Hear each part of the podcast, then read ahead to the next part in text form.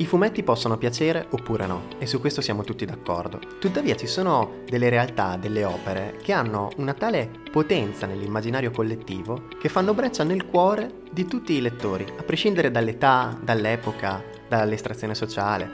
E una di queste opere sono i Peanuts, le mitiche noccioline di cui fanno parte Snoopy, Charlie Brown e tutta la banda. Del resto, pensiamoci un attimo, chi è che non conosce Snoopy? Chi è che non conosce il simpatico bracchetto nato dalla fantasia appunto di Charles Schulz, che con le sue frasi ironiche ci ha sempre dato una versione edulcorata della vita? Pensate, era il 2 ottobre 1950 quando fu pubblicata la prima striscia a fumetti dei Peanuts e venne pubblicata sul giornale della città natale del suo creatore, il St. Paul Pioneer Press, appunto un piccolo giornale locale.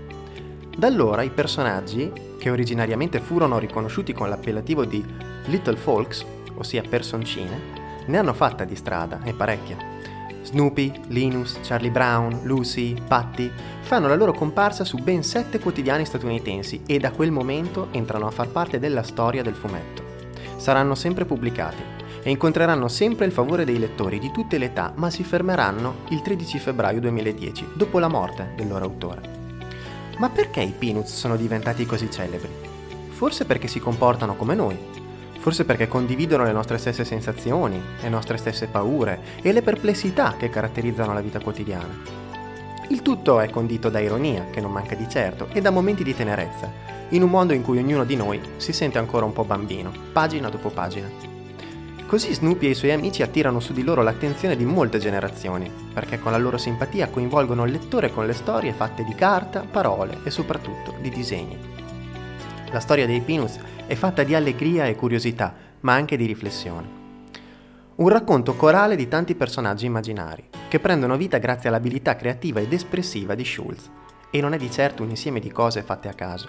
Mi spiego meglio. È una storia fatta di inchiostro, appunto, in cui sono affrontati diversi temi, dai più semplici ai più impegnati. Tant'è che lo stesso creatore usa questi fumetti per esibire la sua visione della vita, la sua visione del mondo che lo circonda. È un viaggio nella fantasia che coinvolge tutti, anche la persona più attenta e sensibile a certi argomenti e che grazie all'immagine arrivano direttamente all'uomo, lasciando ampio spazio all'immedesimazione. A volte la notte me ne sto sveglio a chiedermi dove ho sbagliato. Poi una voce mi dice, questo prenderà ben più che una notte. Questo è quanto dice Charlie Brown in una delle sue riflessioni. In realtà, se ci pensate, è lui il personaggio principale della striscia fumetti, ma divide la popolarità con il suo cagnolino Snoopy, che col tempo si è trasformato nel personaggio più dinamico dei fumetti. Tuttavia, Charlie Brown ci tiene a farlo notare, soffre di claustrofobia nel mondo, poiché sebbene sia ancora uno scolaro di terza elementare, è però determinato e cocciuto come non mai, ma alla fine si ritrova puntualmente a scontrarsi con la verità. A Snoopy invece è affidato il compito di fare da grillo parlante risvegliare la coscienza del padrone, sebbene talvolta anche lui si faccia prendere dallo scoramento. Per non parlare poi dei pensieri filosofici di Linus, il quale, più che dimostrare la sua sagacia, palesa una certa debolezza, poiché non vuole separarsi dalla sua adorata coperta.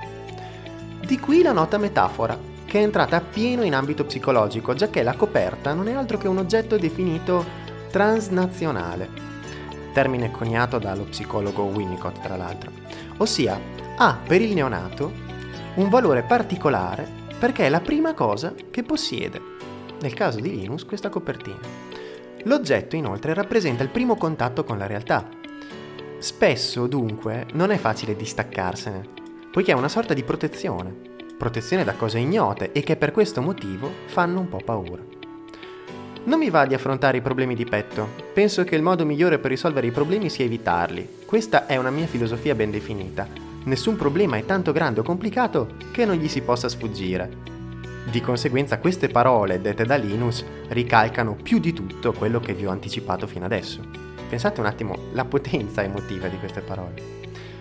Così quindi un personaggio dei fumetti come Linus non solo fa parte della cultura di massa, ma assume valore anche in altri campi, come quello psicologico, che è anche un ambito molto affascinante.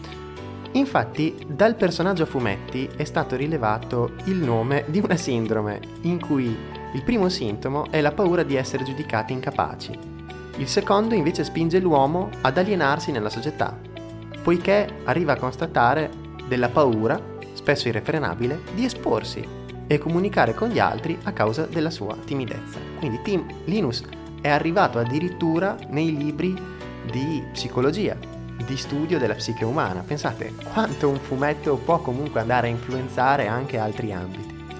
In ogni caso la coperta di Linus dunque è un oggetto molto simbolico, giacché fa da ancora di salvezza e permette a chi ne fa uso di eclissarsi dal mondo. Inoltre Linus coltiva la passione per la filosofia e la religione, è attratto dalle sacre scritture, che cita quando può nelle conversazioni con i suoi amici e poiché questo modo di agire costituisce una forma di protezione nei confronti delle prepotenze subite dalla sorella Lucy, diventa comunque parte integrante del personaggio. Questo suo modo di comportarsi caratterizza appieno proprio il personaggio di Linus. E ancora una volta ci dobbiamo fermare un attimo a riflettere su quanto sia particolare il fatto che bambini della terza elementare, o giù di lì, abbiano degli argomenti così filosofici, così etici, così esistenzialisti, molto particolari. Sono in pratica gli alfieri di Schulz, Schulz manda avanti queste caricature per parlare di se stesso, delle sue paure e della sua visione del mondo.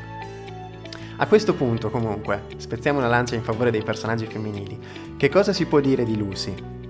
Lucy è il personaggio femminile più importante probabilmente dei Peanuts, che ha la risposta sempre pronta e vuole ostentare la sua intelligenza, dimostrando avversità nei confronti degli altri personaggi, soprattutto di Charlie Brown e del fratello Linus.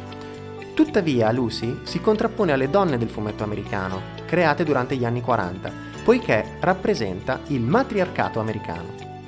Infatti durante gli anni 50 in America si era profilata una situazione in cui dalla crisi bisognava assolutamente uscire, dunque era necessario adottare nuove e diverse misure che gli uomini notavano nei nuovi mezzi tecnologici.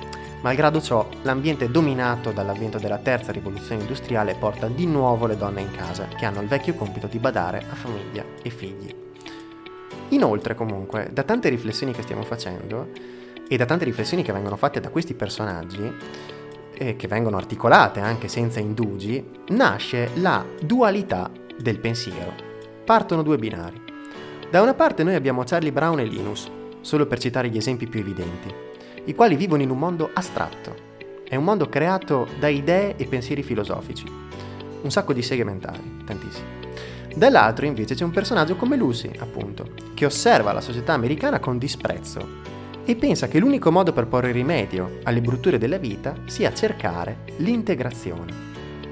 In questo senso si pone tra l'altro in contrasto con un altro personaggio dei fumetti, Mafalda, non so se ve la ricordate, che invece la stessa Mafalda vive nell'America meridionale e non ripone alcuna fiducia nella società, anzi è sempre aperta alla contestazione.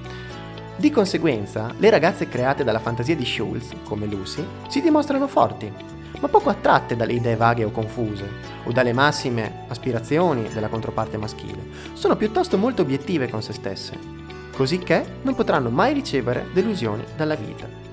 In questo troviamo appunto la forza emotiva del personaggio femminile creato da Schulz. Per concludere, i Peanuts sono un'analisi approfondita della società postmoderna. I Peanuts sono caratterizzati da incognite e cercano di valutare appunto cultura di massa, capitalismo, comunicazione, insomma ogni aspetto in ogni spazio, sia pubblico sia privato, dell'uomo, che vive e affronta queste cose con non pochi dubbi e quindi abbiamo una vita fatta di tanti punti di domanda e questi personaggi cercano di barcamenarsi trovando qualche risposta o magari qualche domanda ancora più interessante. A Schultz bisogna dare il grande merito di aver affrontato i temi con ironia, cercando di essere pungente e di scalfire la coscienza dell'uomo che talvolta non guarda con obiettività ai problemi del mondo che lo circonda, cercando di porvi rimedio.